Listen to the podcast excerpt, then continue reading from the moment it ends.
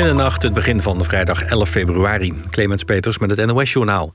De Franse onderzoeker Luc Montagnier, die in 1983 het HIV-virus ontdekte, is overleden. Hij was de leider van het Franse onderzoeksteam dat HIV in beeld kreeg. Dat virus kan de ziekte AIDS veroorzaken. Vanwege de vondst kreeg hij in 2008 de Nobelprijs voor geneeskunde. Volgens het Nobelcomité was de ontdekking cruciaal voor de ontwikkeling van behandelingen voor AIDS-patiënten. Ook de Amerikaanse onderzoeker Robert Gallo claimde dat hij in 1983 HIV had ontdekt. In een Frans-Amerikaans verdrag is uiteindelijk vastgelegd dat het virus door beide onderzoeksteams is gevonden. Luc Montagnier is 89 jaar geworden. In het onderzoek naar de organisatie rond de crimineel Ridouan Taghi... is een militair van het korps commandotroepen gearresteerd. De advocaat van de sergeant-majoor van 42 uit Rotterdam bevestigt... dat hij wordt verdacht van wapen- en drugshandel. Het ministerie van Defensie spreekt van een ernstige zaak... maar gaat inhoudelijk er niet op in. Gedurende het onderzoek van het OM is de militair geschorst. Misdaadjournalist Mick van Bailey van de Telegraaf is geschorst vanwege seksueel ongewenst gedrag. Meerdere vrouwen hebben over hem geklaagd. Van Bailey, die al jaren zwaar wordt bedreigd en beveiligd, heeft zijn excuses aangeboden. Cafés en restaurants mogen vanaf volgende week vrijdag open blijven tot 1 uur s'nachts. Ook wil het kabinet weer volle theaters en stadions toestaan. En op plekken waar een coronatoegangsbewijs verplicht is... hoeven bezoekers geen anderhalve meter afstand meer te houden. Dat staat in een brief die minister Kuipers aan de Kamer stuurt... melden Haagse bronnen. Het OMT moet er nog wel advies over uitbrengen. Bij reisplatform Booking.com verdwijnen opnieuw duizenden banen. Medewerkers van de klantenservice van Booking worden voortaan ingehuurd via een ander bedrijf. Het van oorsprong Nederlandse Booking bevestigt een bericht hierover van NRC. Of de medewerkers dezelfde arbeidsvoorwaarden houden is nog onzeker. Het weer, vannacht opklaringen, maar in het noorden buien. In het Waddengebied een stormachtige noordwestenwind met zware windstoten. Morgen verdwijnen die buien, dan is er zon en dan wordt het een graad of 7. Dit was het NOS Journaal. NPO Radio 1. VPRO. Nooit meer slapen.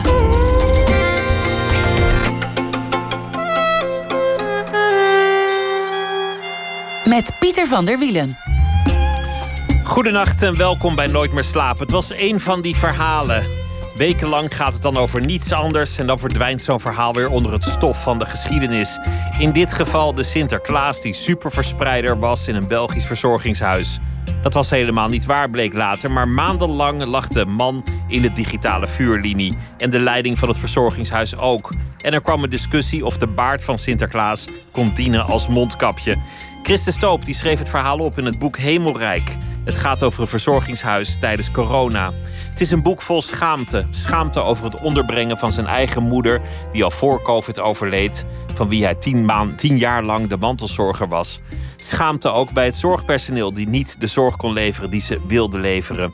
Schaamte bij die vermeende superverspreidende hulp Sinterklaas. Duizenden ouderen zouden sterven in isolatie, overgelaten aan hun lot. Doorhout werden ze zelfs genoemd. Christen Stoop is schrijver, begon zijn loopbaan als verslaggever voor kranten en tijdschriften, versloeg misdaden, oorlogen en andere grote verhalen. Tegenwoordig schrijft hij boeken, spraakmakende verhalen, lange reportages eigenlijk, over mensensmokkel, gedwongen prostitutie, boeren die verjaagd worden van hun land. En nu dus één verhaal bij dat hele grote verhaal corona. Christen Stoop werd geboren in 1958. Chris, welkom. Leuk dat je er bent. Fijn. Het is eigenlijk niks voor jou om, om mee te gaan in het, het grote verhaal, waar, waar de voorpagina's ook al over gaan. Ja, ik heb me het hele jaar 2020 voorgenomen om vooral niet over corona te schrijven. Dat lukt me altijd heel slecht eh, over een, een onderwerp schrijven waar honderden anderen over schrijven. Maar toen kwam het in januari uh, vorig jaar ineens hevig naar de voorgrond toen mijn eigen schoonvader overleed in een grote uitbraak in een zorgcentrum en ik dat dag na dag meemaakte. En tegelijkertijd was er in het nieuws de nasleep van het drama in het zorgcentrum Hemelrijk, waar na een Sinterklaasbezoek een catastrofale besmetting had plaatsgevonden. En toen dacht ik, ik moet mijn persoonlijk verhaal, want zoals u zegt, ik was al jarenlang mantelzorger voor mijn eigen moeder ook geweest. Ik moet dat combineren met het verhaal van de Sint, dat als een exemplarisch verhaal werd uh, beschouwd. Uh, heel veel experts zaten er bovenop. Het was zogezegd een case study. Ik moet die twee combineren om eindelijk eens een beeld van binnenuit te brengen van wat dat is. Er zijn duizenden verzorgingstehuizen in België en Nederland die een grote uitbraak hebben gekend. Dat duurt ongeveer een maand. Er zijn tienduizenden bejaarden gestorven in ellendige omstandigheden. En dan wil ik overbrengen hoe dat gaat van dag tot dag. En dat heb ik geprobeerd. Dat is eigenlijk wonderlijk. Als het twee jaar lang in, in talkshows, kranten, tijdschriften over bijna niets anders gaat. Ja. Dat dit, dit grote verhaal, eigenlijk het grote verhaal, want, want dit is het gros van de sterfte geweest. En corona gaat over ziekte en ziekte gaat over dood. Dus dit is eigenlijk het verhaal. Zeker. Dat het zo weinig verteld is. Ja, ik heb het uh, nagekeken. Niemand heeft eigenlijk een beeld van binnenuit gebracht van hoe het is in een zorgcentrum om zo'n uitbraak over je heen te krijgen. En hoe je er dan 30, 40, 50 doden later weer uitkomt. Hoe gaat dat? Dat isoleren, dat cohorteren, dat uh, in astronautenpakken uh, verzorgen van mensen, zonder dat je eigenlijk de medische opleiding of het materiaal of de kennis hebt. Hoe kom je daaruit en wat, wat laat dat aan trauma's na? En ik kan je zeggen, bijvoorbeeld in Hemelrijk, al het verzorgende personeel is tot, is tot op de dag van vandaag getraumatiseerd. Wat daar zich heeft voltrokken is, is een ramp. Hoe kan het dat dat niet beschreven is eerder? Hoe kan het dat de verslaggevers hieraan voorbij zijn gegaan? Ze zijn eraan voorbij gegaan. Uh, ik denk in het begin was er een soort rally round the flag effect.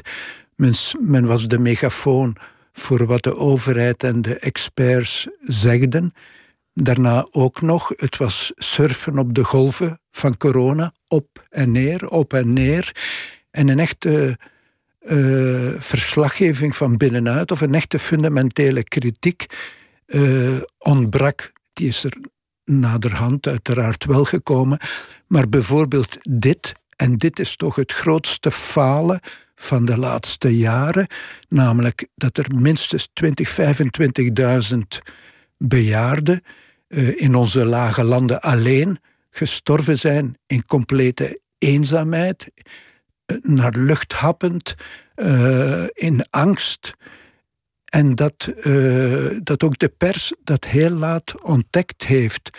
In Vlaanderen denk ik dat het uiteindelijk de New York Times was die, met een, die het een van de eerste grote verhalen over het drama in de Belgische verzorgingstehuizen heeft gebracht.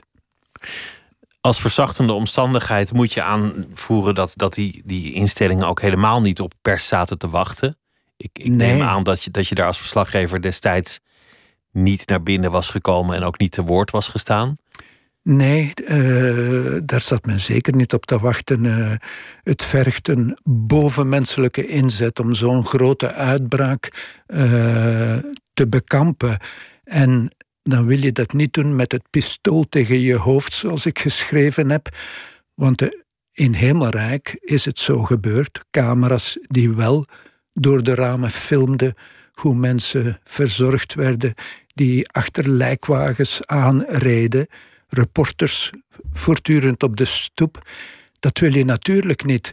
Uh, rapporten over Hemelrijk zeggen achteraf. Uh, de media-aandacht had een groter traumatisch effect en, en heeft meer letsels berokkend bij alle betrokkenen dan de epidemie zelf. Het was ook verwijtende media-aandacht. En in, in het geval van Hemelrijk, dit verzorgingshuis, had dat alles te maken met Sinterklaas. Zeker. Zo, zoiets onschuldigs als Sinterklaas. Ja, maar ideaal voor clickbait. Uh, een verhaal dat lekker wegleest. En ik denk dat ook uh, ideaal kwam voor wat we in de media zo graag doen: een blame game, een aanwijzen van schuldigen. En dat was in dat jaar uh, niet eerder zo gebeurd, toch niet in de zorgsector. ziekte is iets dat ons overkomt. Uh, er is niet meteen een grote schuldige voor aan te wijzen. Maar in het verhaal van Hemelrijk kwam alles samen om dat wel voluit te kunnen doen. De Sint was de grote boosdoener, verantwoordelijk voor uiteindelijk 34 doden, ruim 130 besmettingen op ongeveer 170 bewoners. En na de Sint de directie, een, die hebben nogthans perfect werk gedaan, hebben alle verslagen achteraf uh, gezegd, uitstekend die epidemie bestreden. De directrice is uit de zorg gestapt omdat ze het niet meer aankon. Maar ook anderen zijn daar echt getraumatiseerd uh, achtergebleven. Maar dat is onze schuldcultuur. We willen iemand aanwijzen en in dit geval kon dat. De gedachte ten, was. Ten onrechte moet ik eraan toevoegen, want uiteindelijk is het nooit zeker geweest dat de Sint verantwoordelijk was. Er waren, er waren al positieve gevallen in de voorgaande dagen. Dus het is zeker niet uitgesloten dat hij het opgeraapt heeft in plaats van het verspreid heeft. Er was die uitbraak, hij werd positief getest, hij kwam van buiten. Het plan was, we, we zonderen die mensen in het verzorgingshuis af, zodat het virus er niet bij kan. Of dat lukt is natuurlijk een tweede, want het, het, personeel gaat wel in en uit. Dus in hoeverre kan je dat hermetisch sluiten? Maar in dit geval, Sint was in dat pand gekomen van buitenaf. En toen kreeg hij de schuld. Mark van Ranst heeft later gezegd dat, dat het zeer onwaarschijnlijk is dat hij de superspreader was. Ja, dat er dus andere verklaringen mogelijk blijven. Uh, het werd uh, vanaf dag één gezegd, uh, vooral door de gouverneur, die het gelekt heeft in de pers, nog voordat de betrokkenen de uitslagen van hun testen zelf hadden. En dat heeft een beetje dat catastrofale effect in de media veroorzaakt. Het hek was van de dam en dan is het een heksenjacht geworden. Uh, had ze dat niet gelekt, de gouverneur, dan was het denk ik meer geleidelijk gelopen. Maar dus de Sint werd de superverspreider genoemd alleen op basis van uh, zijn hoge virale lading. Achteraf is gebleken dat 67% van alle positieve uh, bewoners ook in die categorie zaten van hoge virale lading. Nu moet je weten, de Sint was uh, vrijwilliger. Hij was niet alleen mantelzorger voor zijn moeder, zoals ik jarenlang geweest ben, maar hij zette zich ook in voor het uh, zorgcentrum. Hij begeleidde excursies enzovoort. Hij had in de dagen voordien met de andere mensen contacten gehad om, uh, om alles te organiseren. Hij is trouwens ergotherapeut van opleiding. Iemand die echt van jongs af aan de roeping had om te werken met zieke, ouderen, gehandicapten. En uitgerekend zo iemand krijgt die schuld in zijn schoenen geschoven. Dus je kunt je voorstellen, die man is in, in een totale depressie terechtgekomen. Dat is natuurlijk wat elke dag gebeurt. De media wijst iemand aan. Twitter en andere social media doen de rest. Een soort volksgericht openbaart zich. En een week later is iedereen het alweer vergeten op wie ze hun haat hebben geventileerd. En degene om wie het gaat, die blijft getraumatiseerd achter. Op naar de volgende. Zo, zo gaan die dingen. Ja, ik heb uh, gewacht tot de storm uh, over was. En dan heb ik uh, contact met hem gezocht. Omdat ik het zag als een exemplarisch verhaal. Dat stond voor die duizenden andere zorgcentra die eigenlijk hetzelfde hadden meegemaakt. Meestal is het binnengebracht door een medewerker, een vrijwilliger, iemand die binnen en buiten loopt. Dan heb je de eerste week lichte symptomen bij een aantal bewoners. De tweede week slaat het volop toe. En na een week of vier ben je er doorheen. Maar blijven er 30, 40, 50 doden achter. Mensen die je jaren verzorgd hebt, met wie je vaak een, meer een band hebt dan met je eigen grootouders. En dat is in al die zorgcentra zo gebeurd. En dat is een falen dat niemand mag vergeten, zeg ik dan. Maar eigenlijk zijn we dat al vergeten. Uh, dat, dat negeren van de doden, dat is wat eigenlijk mij aangezet heeft om dit boek te schrijven. Dat er niet is gerouwd, dat er geen traan is geplenkt buiten het verzorgingshuis. De dat er geen aandacht voor was. Tot op de dag van vandaag niet. De doden zijn altijd op de tweede plaats gekomen. Het ging om de ziekenhuizen en vooral om de helden van de intensive care. Terwijl in maart 2020 al uh, duidelijk was dat de mensen uit woonzorgcentra de eerste risicogroep waren. Oudere mensen met onderlinge aandoeningen die dicht op elkaar in collectieve instellingen bijna altijd binnenshuis woonden. En daar zijn dan ook die honderden uitbraken gevolgd en die duizenden doden gevallen. Doorhout werd het genoemd in Nederland. Dat is wat uiteraard uh, speelt waarom het zo genegeerd wordt. Uh, omdat ouderen niet meetellen, uh, omdat, uh, omdat ze nog weinig maatschappelijke waarde hebben, omdat wij ze verbannen hebben naar de rand van de samenleving. De kloof tussen ouderen en de samenleving is nooit groter geweest dan nu, zeker na de coronacrisis. En als er één groep is die weer moet gereïntegreerd worden, denk ik toch, dan zijn het ouderen uh, in de buurten, in het maatschappelijk weefsel waarin ze altijd geleefd dus hebben. Dit is een maar ook in de media, in de politiek, op, op alle lagen van, van de samenleving. Dit gaat over het wegstoppen van, van ouderen. Laten, laten we heel even weggaan bij corona om er straks weer terug te keren. En gaan naar het moment dat je je eigen moeder naar een verzorgingshuis bracht. Je, je voelde je toen enorm schuldig, schrijf je. Zeker, maar dat is ook uh, een archetypisch schuldgevoel dat bijna iedereen heeft in die situatie. De ene wat meer dan de andere. Maar dat is de kern van mijn boek, het schuldgevoel waarmee iedereen achterblijft in de coronacrisis. Maar ook ervoor uh, speelde dat natuurlijk. In mijn geval is dat heel brusk gegaan. Soms gebeurt het geleidelijk. Maar mijn annus horribilis was uh, 20, uh, 2010. Uh, toen mijn oude moeder op de boerderij viel, bijna alles brak, bleek extreme osteoporose te hebben. Niets kon nog genezen. Ze kon zich zelfs niet meer omdraaien in bed. En dus na enkele maanden ziekenhuisopname in een zorgcentrum terecht kwam. Daarna is mijn broer, die samen met haar uh, op de boerderij leefde, uit het leven gestapt. En dat maakte dat zij in dat zorgcentrum met een enorm schuldgevoel aankwam. Een schuldgevoel dat ik deelde met haar. En uh, dat heeft dat uh, op de spits gedreven, uh, die situatie van mijn moeder in het zorgcentrum. Eerst tegen haar zin, maar het kon absoluut niet anders.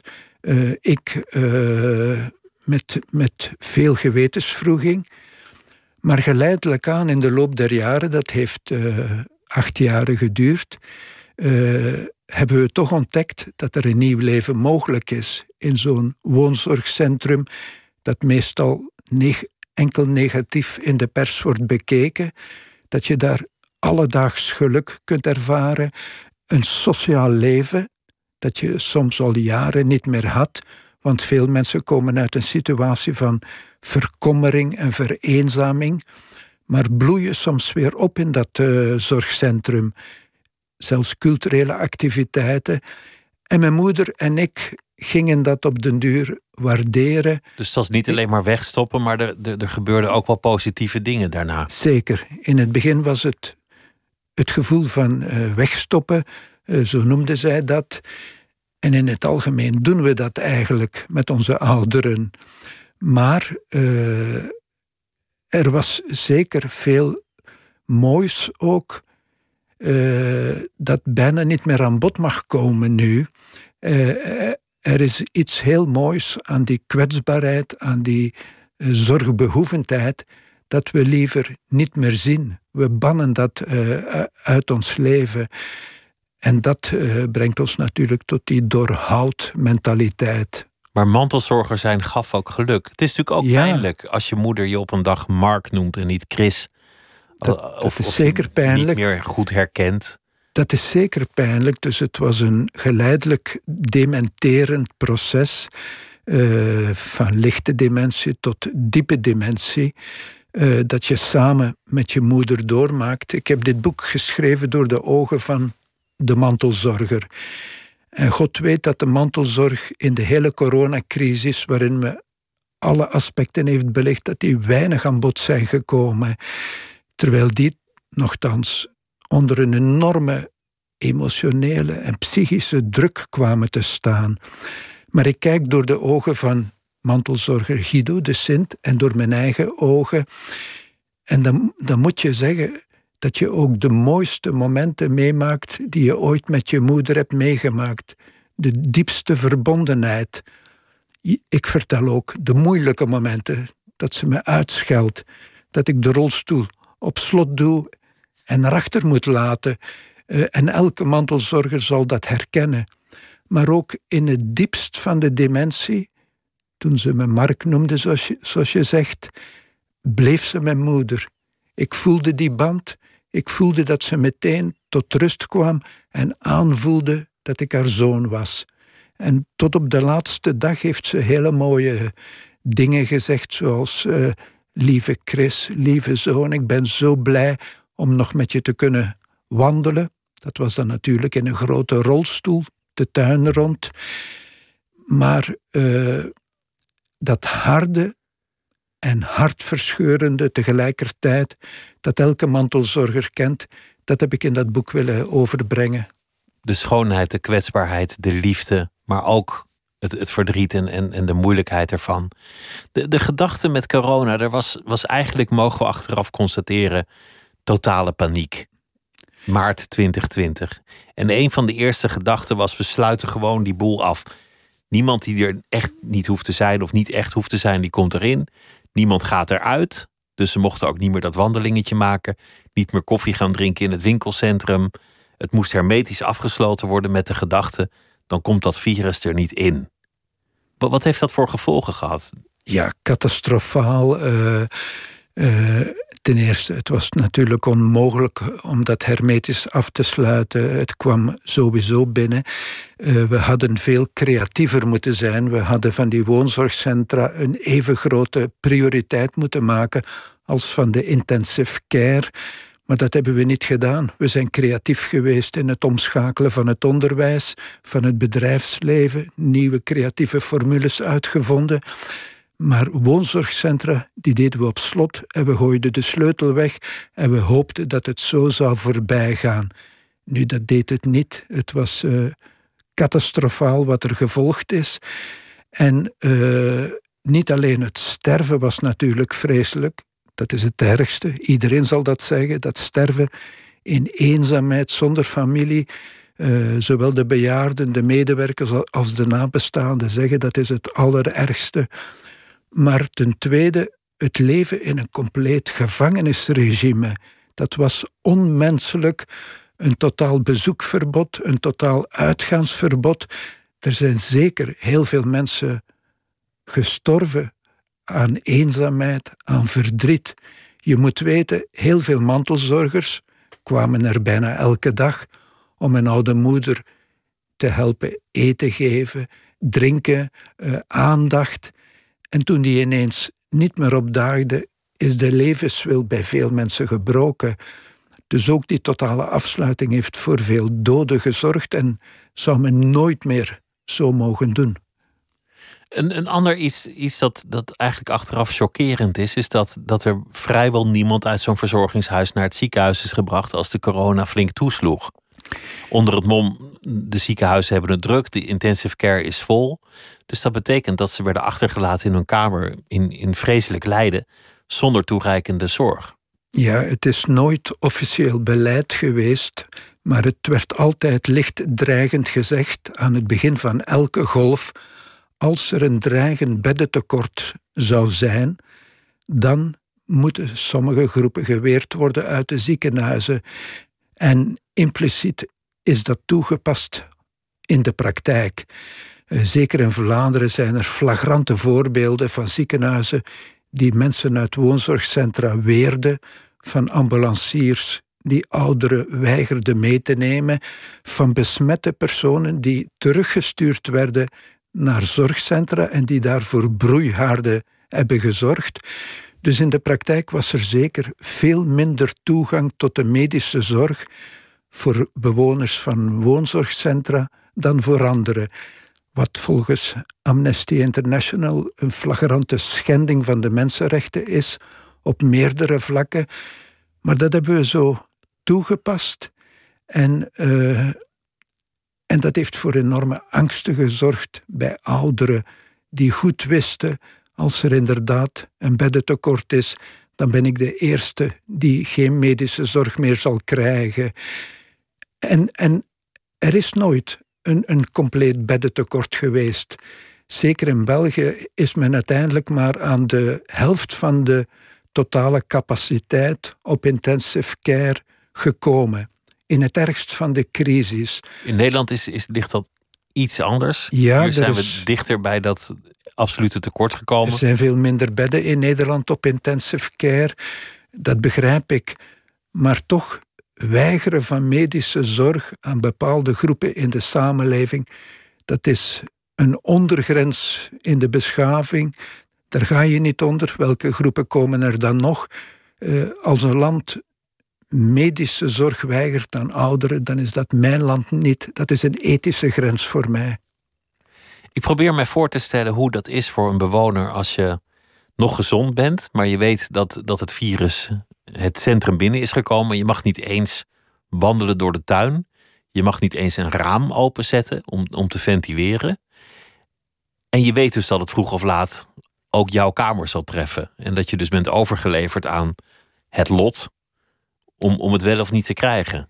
Ja, het is... Je kan niet geëvacueerd worden. Je kan niet je, je zoon of dochter bellen van haal me alsjeblieft hierop. Ik kom wel bij jou logeren. Ik zit hier niet veilig. Sommigen zijn inderdaad eh, weggehaald.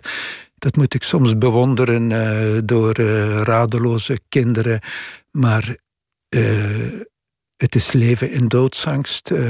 het is een virus dat je niet ziet, dat je niet ruikt. De, het kan onder de kieren van de deur binnenkomen. Dat denkt men in elk geval.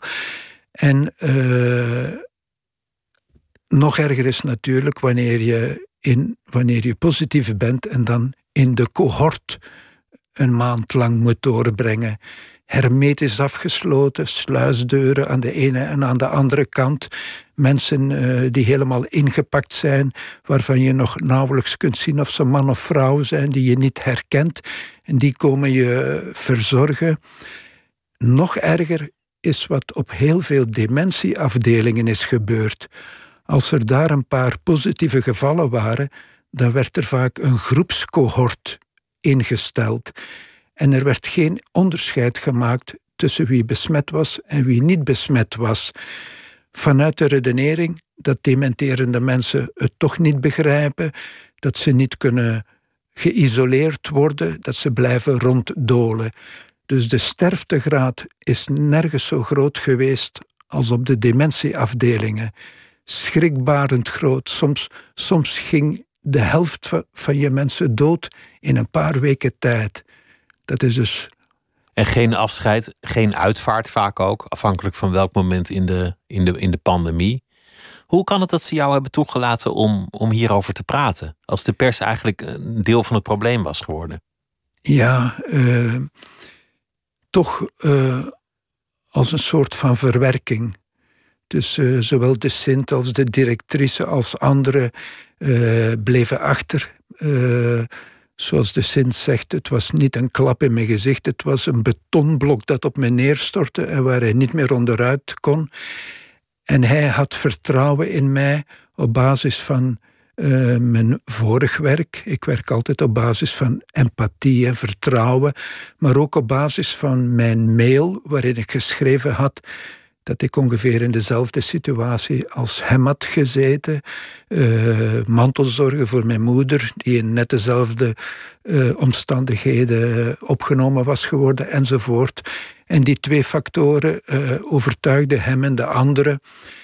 En ze waren zo blij om het echte verhaal in al zijn nuance te kunnen vertellen.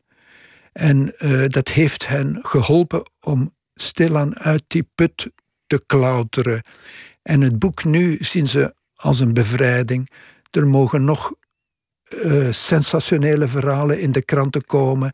Ze zullen altijd kunnen leunen op dat boek, kunnen verwijzen naar dat boek. Dat is een, een anker geworden, een referentiepunt. Lees dat boek dan weet je hoe het echt is gegaan. Zo, zo zat het. Ja, en niet alleen zij, maar het is ook, denk ik, voor alle verzorgenden uh, iets wat troost biedt. Ik heb daarnet, voor ik uh, naar hier kwam, weer zo'n mail zitten lezen van iemand die zegt dat zijn moeder op zo'n afdeling als een beest is gestorven, uh, wekenlang geen bezoek heeft uh, mogen krijgen, geen afscheid natuurlijk, zelfs geen laatste groet aan het lichaam, geen, geen rouwproces. Je kunt dat niet afsluiten, je kunt het niet delen, want je, het is een anderhalve meter begrafenis in een kleine kring. Dus je blijft en tienduizenden mensen zitten in die situatie momenteel. Je blijft met die onverwerkte rouw zitten tot op de dag van vandaag. En we hebben nu twee jaar later, nu we naar de endemische fase gaan, nu we zogezegd naar het einde gaan, we hebben er geen enkele keer iets voor georganiseerd, geen herdenking. Geen ritueel, geen afscheid. Nee, uh, dus meer dan 20, 25.000 doden laten we zo achter. Het enige wat ik heb gezien was uitgerekend de Britse prinses Kate Middleton, die een soort kerstrecital hield en die een nummer bracht met Tom Walker, een Schotse zanger met een overweldigende stem. En die speelde samen uh, For Those Who Can't Be Here, die er niet meer bij kunnen zijn dat was echt uh, iets dat we met de tranen in de ogen bekeken en beluisterd hebben. Maar ik heb hier niets gezien. Uh, en in Vlaanderen ook niet. Ze zijn stil weggerukt. Nou, nou is er op een zeker ogenblik vanuit de oppositie in Nederland gezegd van de regering is schuldig aan 20.000 doden. Of er werd zelfs een iets groter getal genoemd, geloof ik. En, en, dat vond ik eigenlijk een, een te harde constatering omdat er heel veel dingen verkeerd zijn gegaan. Maar je kan natuurlijk niet zeggen de regering is schuldig aan die doden, omdat het uiteindelijk een virus is, een ziekte, een pandemie, een natuurverschijnsel, zo je wilt. Ja, wat je ook had gedaan, welke variant je ook had gekozen in het beleid, er waren veel doden gevallen, ben ik van overtuigd. Ja, ik denk niet dat er een scenario bestaat zonder de dood. Daar ben ik het mee eens. Dat is ook het eerste wat ik eigenlijk in elk interview zou moeten zeggen. Er waren serieuze, verzachtende omstandigheden. Namelijk, het was iets overweldigends, iets nieuws, iets rampzaligs dat op ons afkwam. Uh, en ik wijs in mijn boek ook zeker geen schuldigen aan. Integendeel, ik wil juist dat proces van culpabilisering aan de kaak stellen. Maar dat neemt niet weg dat je achteraf, uh, na twee jaar, de balans moet opmaken, moet terugkijken en op een rijtje moet zetten wat er zo ongelooflijk is misgelopen in die verzorgingstehuizen. Want het is eigenlijk opmerkelijk dat je een heel land op slot gooit met enorme schade aan de economie. Die, die schade moet zich nog voor een groot deel openbaren. Die hebben we nog helemaal niet gezien. Maar dat, dat waar de meeste levens te redden waren onder de meest kwetsbare mensen, dat niet is gelukt. Nee. Dat, dat is eigenlijk de, de kille constatering. Dat, dat bedoel ik met, uh, met het falen. Het is uh, uh, een van de zwartste bladzijden, denk ik, in onze naoorlogsgeschiedenis. Dus moet je daar proberen de goede conclusies uit te trekken. Zeker als we horen dat er nog virussen en epidemieën op ons af zullen komen. het minste wat we nu weten is dat woonzorgcentra de gevaarlijkste plekken zijn om te wonen in tijden van epidemieën. Dus daar moeten we iets aan doen. Je moet ook weten, er komt een ongelooflijke vergrijzingsgolf op ons af. Die hele babyboom-generatie gaat met pensioen. En tussen dit en 2040, 2050 krijgen we een verdubbeling van het aantal hoogbejaarden, van het aantal mensen met dementie enzovoort. Dus daar moeten we, denk ik, eh, onze beste krachten op zetten. Daar moeten we een parlementair debat over hebben. Anders zijn we, net zoals voor de klimaatcrisis en net zoals voor de coronacrisis, dan zijn we weer niet voorbereid. En we zijn niet voorbereid. Voor wie net inschakelt, Christus Stoop die zit tegenover mij en hij is uh, schrijver, begonnen als verslaggever en hij heeft een nieuw boek Hemelrijk.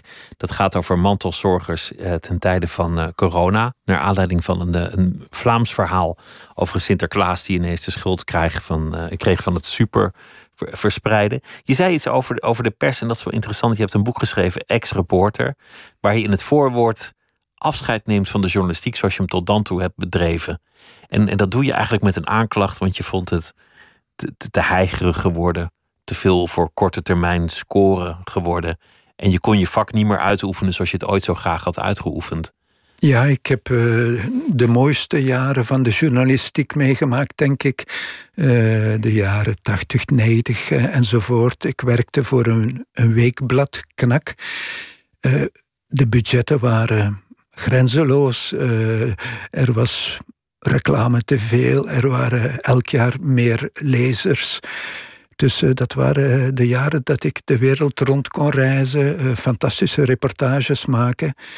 Dan heb ik ook nog net de crisisjaren meegemaakt, uh, 2010 tot 2015. Elk jaar een nieuwe hoofdredacteur.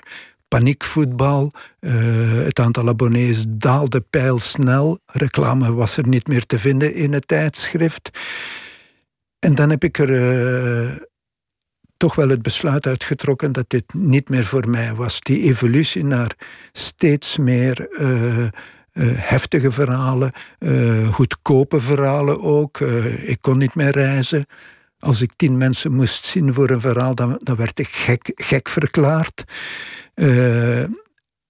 Dat was echt niets voor mij en dan ben, ik, dan ben ik eruit gestapt. Nu moet ik wel zeggen, sindsdien denk ik hebben we een soort twee-sporenbeleid gezien. Je hebt die ene evolutie nog altijd zien verder gaan richting clickbait, richting sensatie. Maar je hebt van de weeromstuit toch een terugkeer van de kwaliteitsjournalistiek gekregen. Uh, dus een ander deel van de pers is zich weer gaan profileren op onderzoeksjournalistiek, op uh, grote reportages enzovoort. En uh, dat zie ik nu als waarnemer. Ik uh, kan het niet meer van binnenuit uh, volgen. Maar dat vind ik toch ook een, een goede evolutie. Er is toch ook hoop in die zin. Je, je, zeker, haalt een, zeker. Je haalt een mop die op de redactie werd verteld bij jullie op knak aan. Dat, dat de, de chef zegt: schrijf het verhaal zo dat de meest simpele ziel het ook kan begrijpen. En dat dan de verslaggever zegt: Goed, vertel maar, welk deel begreep je niet? dat vond ik ja, heel geestig. Ja, het, het, het toont ook een beetje wat ik met dat uh, essay bedoelde. Uh, de journalistiek, toen ik begon in de jaren tachtig, was uh, bottom-up, zoals we zeggen, kwam vanuit journalisten. Het draaide om journalisten. En nu is de journalistiek natuurlijk meer top-down. draait het om heel veel kleine en grote chefs en de gewone journalist is eigenlijk een bescheiden werknemer in die grote nieuwsfabriek geworden. Onderbetaald, uh, inwisselbaar, een tijdelijk absoluut. contract. Uh, moet multimediaal inzetbaar zijn en uh, enorm veel leveren, produceren. Komt vaak nooit meer van achter zijn scherm. Laat staan dat hij de wereld rond zou reizen, zoals ik nog kon doen. maar er zijn ongelooflijk goede jonge journalisten ook. Beter dan ik was eh, vroeger. En, uh, en ik zie ook in coronatijd uh, hele knappe stukken verschijnen. Desondanks. Je schrijft dat het waren de jaren van veel roken, veel drinken, toch nooit een deadline missen. Je ging naar, ik geloof, Rwanda toe uit liefdesverdriet. Je dacht, ik wil overal zijn behalve hier waar ik nu ben. Waar kan ik heen? Dan maar naar een, uh, een genocide in, in Afrika. Ja, je had een absolute vrijheid. Uh, uh, dat is nu ondenkbaar. dus ik, ik, ik moet knak ten eeuwige dagen dankbaar zijn, ondanks het feit dat ze me de laatste jaren ook heel erg moeilijk hebben gemaakt, toen dat allemaal niet meer kon. Maar ik heb daar toch een paar tientallen jaren de totale vrijheid gekregen om mijn grote verhalen te schrijven zoals ik die wilde. niemand legde me een strobreed in de weg. En nu moet je natuurlijk vaak een format brengen. je moet invullen wat iemand anders bedacht heeft. je moet doen wat die chef nu eenmaal wil en de volgende dag iets anders. En dat is toch een enorm verschil, vooral voor de journalist zelf. Dat bedoel ik eigenlijk. Het is voor die journalist zelf veel minder uh, boeiend geworden, veel minder verrijkend geworden, denk ik, dan, dan in mijn tijd. Want je was ook een boerenzoon. Je werd zelfs nog in, in het begin af en toe weggeroepen van de redactie van Knak. als er een koe in de sloot was beland en je moest helpen hem eruit te halen. Ja, maar dat deed, ik altijd graag. Uh, uh, ik heb altijd die romantiek eh, van het boerenleven gekoesterd, al, al in mijn jeugd. En toen ik na mijn studie bij KNAK journalist werd, ben ik ook altijd reportages blijven maken over het platteland. Helaas altijd bijna over de crisis in de landbouw. Ik heb bijna nooit anders geweten. altijd over wat er verkeerd gaat. Over het verdwijnen van de, van de boer. Ja, dat heb ik uiteindelijk uh, ook in een paar boeken kunnen neerschrijven. Uh, waarvan Dit is mijn Hof uh, ook in Nederland een enorme bestseller geworden is.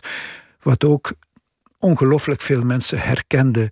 Dat, dat vreselijke gevoel van verlies, van gemis, van ontheemd zijn in je eigen land. Dat herkennen ongelooflijk veel mensen, zelfs al staan ze al ver van de boerenstiel verwijderd. Uh, en veel mensen vertelden me, als ze dat boek gelezen hadden, zelfs al waren het mensen uit Amsterdam of uit Hilversum hier, de volgende morgen als ze met de fiets naar het werk gingen, keken ze ineens met heel andere ogen naar dat landschap om hen heen. Dat vond ik het mooiste compliment. Want, want vroeger waren de meeste mensen boer. En was een, een kleine minderheid van de bevolking was geen boer. Absoluut. Het is de bakermat van onze cultuur, uh, het boerenleven. En in een zeer korte tijd uh, hebben we dat in feite uh, afgebroken. wat ik nu letterlijk moet doen. in mijn boerenfamilie was er niemand die ooit iets anders gedaan heeft dan boeren. Mijn moeder kwam uit een gezin met tien kinderen. Alle tien hebben ze een boerderij gehad. De neven en nichten, bijna allemaal. Dus ik heb nooit anders gekend in de familie. En, nu op de eigen boerderij, waar ik nu mijn schrijfplek heb, ben ik degene die het licht moet uitdoen, die die eeuwenlange ketting van het boerenleven moet doorbreken en stopzetten. En dat doet pijn. En dat is bij veel mensen zo. Je vader is jong gestorven. Heeft dat ermee te maken met het zware boerenleven? Heb, heb je dat wel eens gedacht? Van, misschien, misschien kwam het daar wel door? Dat heb ik zeker ook gedacht, want uh, uh, dat heb ik ook geschreven in een ander boek, De Bres. Uh, dat hij, ik zie hem nog zo het veld overgaan met zo'n uh, rugsproeier uh, om de aardappelen te spuiten. En dan kwam hij thuis met eh, zijn gezicht en zijn handen geel van het gif. de jaren zestig waren vreselijk op dat vlak. En heel veel boeren zijn zeker jong gestorven als gevolg daarvan. Maar ook als gevolg van, van ongevallen enzovoort. Veel kankers, denk ik, zoals mijn vader, een hersentumor. Uh, maar hij was er altijd, tot op 58 jaar dus. Uh, hij was het, het uh, archetypische beeld van een stugge, stoere boer. Maar hij bood die geborgenheid aan ons. En dat is het beste wat, wat je kunt krijgen als kind om in op te groeien. Die, die geborgen wereld. Maar hij heeft je niet gevraagd om het bedrijf over te nemen? Nee, mijn oudere broer uh, had het eerste geboorterecht, zoals dat in onze streek uh, geldt. In andere streken is het precies andersom. En uh, krijgt de jongste de boerderij, maar bij ons de oudste. Hij volgde daar ook een opleiding voor. En hij heeft dat altijd met enorm veel passie gedaan, zoals mijn vader, maar ook met een grote angst omdat hij natuurlijk het diepste van die crisis in de landbouw over zich heen heeft gekregen. En nu weet ik dat uh, zelfdoding, wat in de landbouw een veel groter probleem is dan in de rest van de samenleving, maar dat zelfdoding altijd een gevolg is van een mix van factoren, professionele, uh, persoonlijke enzovoort. Maar een van die factoren was zeker de uitzichtloosheid om op die oude boerderij toch nog te kunnen leven, een inkomen bij elkaar te sprokkelen, een perspectief te hebben. En dat geldt voor heel veel anderen in zijn situatie. Een, van de eerste boeken waar je mee doorbrak, dat ging over boeren die van hun bedrijf werden getreiterd, omdat de Antwerpse haven moest uitbreiden. En eigenlijk in praktijk, officieel waren er natuurlijk allerlei procedures om weerwoord te bieden. In praktijk waren die er eigenlijk niet. Het was gewoon een vet accompli, zoals ze dat in, in België zouden zeggen. Ja, ze werden gewoon van hun eigen terrein afgeborsteld. Zeker. In Nederland ligt dat veel moeilijker. Uh, onteigenen is uh, een taboe in Nederland. Dat is een aller, aller, allerlaatste stap. Maar in uh, Vlaanderen werd dat op grote schaal gedaan. en ik beschrijf hoe ze eerst verdreven werden voor de haven. Dat was al heel erg. Hele dorpen kwamen leeg te staan. Maar in een tweede fase werden ze verdreven voor de aanleg van natuurcompensaties. En eigenlijk vonden ze dat laatste nog erger op psychologisch vlak. Ze konden ergens nog begrijpen dat ze tegenover die grote machine van de haven geen weerstand konden bieden, dat hun dochters en zonen daar misschien zelfs werk konden vinden, maar dat ze moesten wijken voor iemand die hen kwam zeggen: Wat jij doet heeft niks met natuur te maken, wij gaan hier nu echte natuur komen aanleggen. Dat, dat, dat maakte hen gek, dat kon er bij hen niet in. Dat mensen liever een bos hadden dan een weiland? Liever in onze streek een moeras dan een akker of een weiland. En je moet weten, de Hetwiegepolder bijvoorbeeld, uh, dat is in de buurt waar ik uh, woon. Uh, en die andere Scheldepolders, en dat is bewezen door Wageningen en andere onderzoeksinstituten, dat is van de vruchtbaarste grond die je in Europa kunt vinden. Dat gaat over meters klei. Die wordt afgegraven om daar schrale natuur van te maken, moeras van te maken. Alleen al die idee maakt een boer gek. maar uh, het is zo en uh, het is ook toegepast. Duizenden hectare zijn op die manier aangelegd. Maar dat is ook een exemplarisch verhaal, want dat, dat boek is in, nu net in China uitgekomen en is ook in heel wat andere landen uitgekomen. Dat toont een proces dat wereldwijd bezig is. Die uh, verkommering van het platteland, heel brusk, vaak in één generatie tijd. En uh, dat speelt zowel in Frankrijk, in Italië, in Spanje, als blijkt in China. Daar is het niet in één generatie tijd, daar is het in een paar jaar tijd dat miljoenen boeren van een land verdreven worden. En die kunnen echt niet naar de Raad van State om uh, beroep in, in, te dienen of zo. Daar gaat het nog veel harder. En met het stikstof in, in aantocht is, is dit waarschijnlijk iets dat nog gaat versnellen op korte termijn. Zeker, in Nederland zeker. Zeker, zeker. zeker. Uh, je zou gek zijn als je de problemen zou ontkennen. De problemen zijn reëel. Uh, maar ik hoop dat men ook uh, daar creatieve oplossingen vindt om toch uh, zoveel mogelijk boeren in leven te houden. Want ik vind dat het een, een ongelooflijk waardevol onderdeel van een samenleving is. Het is niet alleen die boer zelf, het is de band met het platteland die verloren gaat. Het de band met het voedsel. De band met je voedsel die we kwijt zijn. En de, en de band met onze eigen roots. Tijdens de coronacrisis werd op een gegeven moment gezegd: Goh, wat, jammer dat we geen eigen farmaceutische industrie meer hebben in, in Europa. Waarom worden hier eigenlijk zo weinig hulpmiddelen nog langer gemaakt? Dat was goedkoper in China. Ons voedsel komt in zeer grote mate uit andere werelddelen.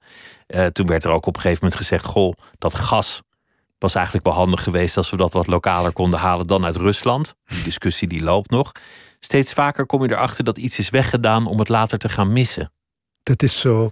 En corona uh, is een katalys katalysator geworden voor uh, uh, dat proces.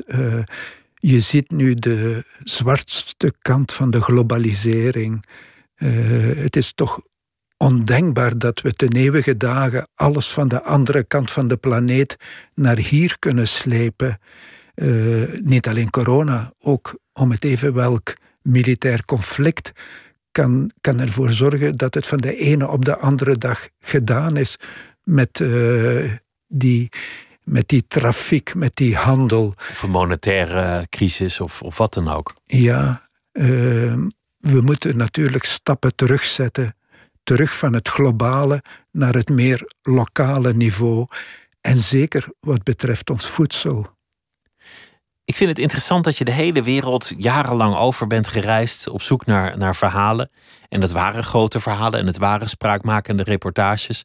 Maar dat je eigenlijk je bekendste en, en meest geprezen werk zo dicht bij huis hebt gevonden.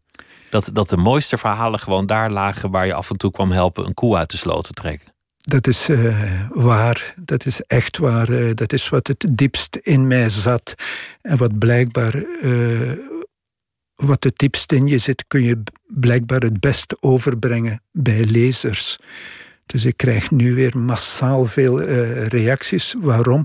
Toch vooral denk ik omdat ik niet alleen het verhaal van de Sint vertel, maar dat verweef met het verhaal van mijn moeder.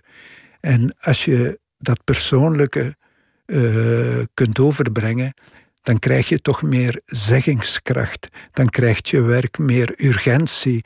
Dan, dan, dan voelt die lezer, er staat iets op het spel, ook voor de schrijver zelf. En ik ben ongelooflijk blij uh, dat ik die evolutie heb mogen meemaken. En het is ook je redding geweest van een, van een, een droevig verlopen loopbaan, waar je steeds ongelukkiger werd bij een tijdschrift, naar, naar de evolutie naar een succesvol auteur. Zeker. Die eh, zijn eigen verhalen mag kiezen. Ik, ik, had de stap tien jaar eerder moeten zetten. Uh, stoppen met de journalistiek. Maar ik kijk er met heel veel voldoening op terug. Ik heb niet alleen de wereld gezien, niet alleen heel veel meegemaakt, maar ik heb ongelooflijk veel boeiende mensen leren kennen dankzij de journalistiek. Maar graag had ik tien jaar eerder uh, mij volledig aan mijn boeken kunnen wijden. Uh, daar heb ik een beetje spijt van. Dan had je meer kunnen doen, meer verhalen kunnen vertellen. Ja. Je, je vertelde over je moeder, over je vader, over je broer. Je vertelde over het boerenland waar je bent opgegroeid. Het is eigenlijk alsof jij de allerlaatste bent die, die het nog kan vertellen. Alsof iedereen al weg is. Dat zou erg jammer zijn. Uh, dat gevoel krijg je soms en dat gevoel heeft nu bijna elke boer. Wij zijn een bedreigde soort. Net zoals die dieren waar ze soms voor, moest, voor moeten wijken. Wij zijn de laatste generatie. Uh, en dat is een, op psychisch vlak is dat uh, heel akelig. De, en dat heb ik ook in mij. Maar het vertellen, het optekenen, is een compensatie voor dat gevoel. Dat schrijf ik uh, ook als laatste zin in uh, mijn boek Dit is mijn hof over het wegkwijnen, het verdwijnen van het platteland. Dat het opgetekend staat. Dat is alles. En dat heb ik nu ook uh, met dit boek over uitbraken in coronatijd. Binnen tien jaar gaan we dat met ongeloof lezen Misschien wil er nu niemand een boek over corona lezen, want de coronamoeheid is groot. Maar binnen tien jaar gaan we dat lezen met ongeloof. Wat was er toen in godsnaam aan de hand? Dat opschrijven, dat geeft me grote voldoening. En dat vind ik een van de meest waardevolle dingen En het ook opschrijven niet in een, in een krant die morgen in de kattenbak ligt, maar opschrijven in een boek Ja, dat in een bibliotheek zal staan. ja zeker. Waar, waar de tijd wordt genomen. Hoe ben, hoe ben je gaan aankijken te- tegen het proces van ouder worden?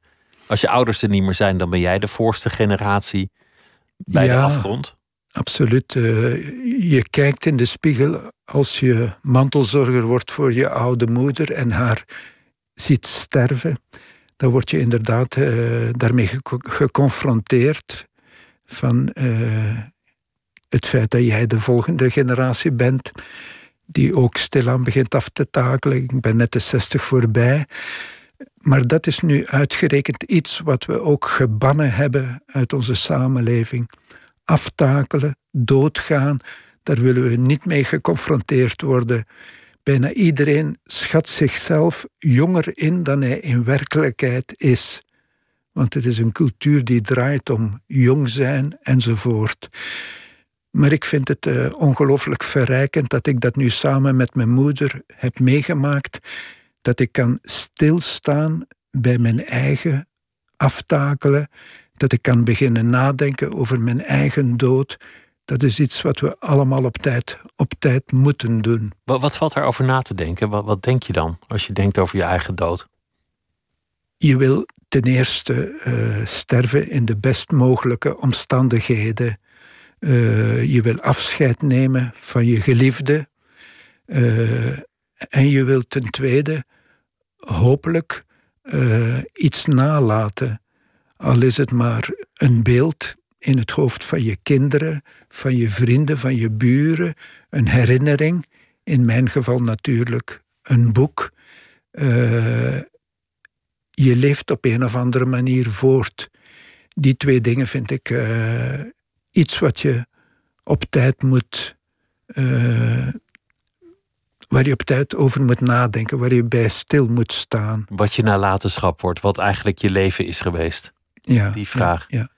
Ten, ten tijde van zo'n pandemie komt eigenlijk ook de vraag op van oké, dood gaan we allemaal. En als je oud bent, dan ben je er dichterbij meestal dan iemand die jong is. Dat weet je nooit helemaal zeker, maar daar kan je van uitgaan. Dan is eigenlijk de vraag, wil je nog drie jaar extra? Of wil je gewoon sterven met iedereen om je heen en in een situatie waarin je gelukkig bent met de dingen die je nog kan doen?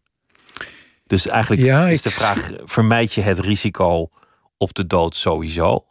Of vermijd je het risico op de eenzame, nare dood? Er is nog iets eh, wat sterker is dan die redenering. En dat is eh, levenskracht, levensinstinct. En ook bij de meeste mensen die zeggen van ik wil nooit als een plant eindigen, eh, geef mij maar op tijd een spuitje enzovoort. Ook bij die mensen, bij de meeste va- van die mensen, neemt het levensinstinct het uiteindelijk toch over. Het klampen aan het bestaan. het klampen aan, aan het leven. Ik eh, schrijf letterlijk over mijn moeder. Eh, ik dacht enkele jaren geleden al dat ze op de onderste sport van het leven stond en zich vastklampte. Maar ik ontdek nu dat er nog veel sporten lager zijn en dat ze zich nog altijd vasthoudt aan het leven. Dus zelfs in de diepste dimensie eh, bleef het leven, hoe weinig er ook van overschoot, welkom en waardevol. En dat geldt, denk ik, voor de meeste mensen eh, ook. Al denk je er anders over als je nog in de fleur, in de bloei van je leven bent. Je wilt toch blijven leven. Mensen hechten aan het leven. Ja, eh, alledaags geluk, eh, contact met je geliefde. Het is, het is iets waar mensen zeker voor willen blijven leven. Die drie jaar die jij noemt, kunnen drie ongelooflijk belangrijke jaren zijn. Je gaat waarschijnlijk niet meer eh, de lange muur in China bezoeken, maar je gaat nog mooie, tedere momenten beleven die het de moeite, de moeite waard maken. Christen Stoop, dank dat je langs wilde komen. De titel van het boek noem ik nog een keer is Hemelrijk. En dit was eh, Nooit meer slapen voor deze nacht. Morgen zit hier eh, Lotje IJzermans. Goeienacht. Bye.